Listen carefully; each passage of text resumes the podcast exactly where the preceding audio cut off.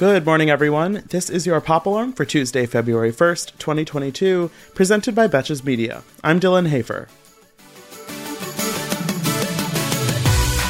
Rihanna practically broke the internet on Monday morning with the news that she is expecting her first baby with ASAP Rocky.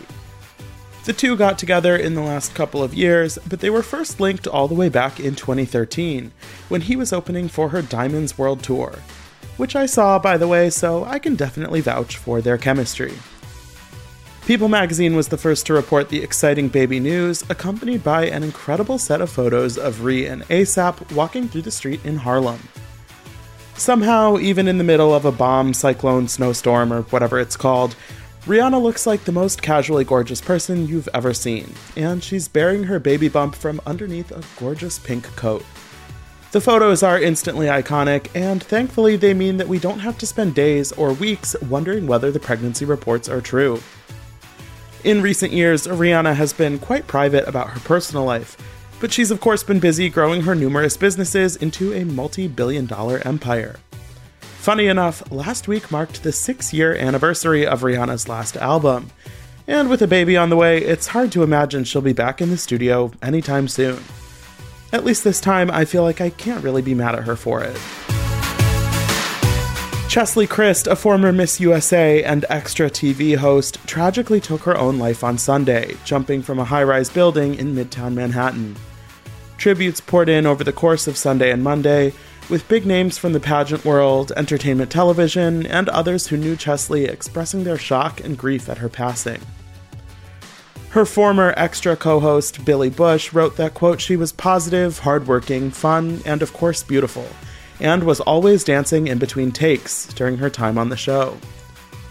Real Housewives of Atlanta star Kenya Moore, a fellow former Miss USA and the second black woman to ever win the title, wrote that she and Kryst were in, quote, constant contact, laughing and sharing, and that she was a glorious human being and so sweet and caring. I just can't deal with this. She made me so proud to call her my sister and the world proud. A true role model, I looked up to her. When Kryst won her Miss USA title in 2019, it was an especially historic moment because it marked the first time in history that the Miss USA, Miss Universe, Miss America, and Miss Teen USA crowns were all held by black women at the same time. She certainly left a legacy, but she's gone too soon. The New York Times announced Monday that it has purchased Wordle, the viral word game that took the internet by storm last month. The game, which was created by developer Josh Wardle as a fun activity for his family and friends, was purchased for a price in the low seven figures as part of the New York Times' strategy to grow its gaming subscription base to 10 million users by 2025. The big question then is whether Wordle will continue to be free to play once a day, or whether it will go behind a paywall, like the New York Times crossword and other popular puzzles. According to the Times, the game will initially remain free, which could literally mean anything.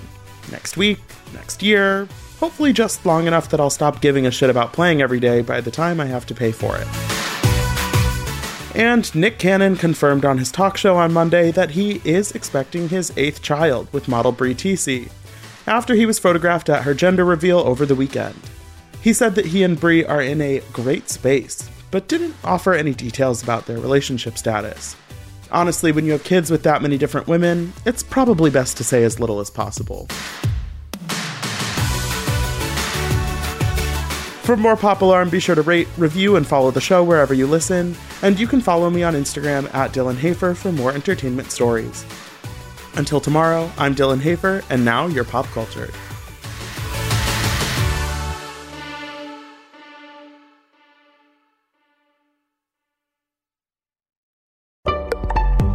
Betches.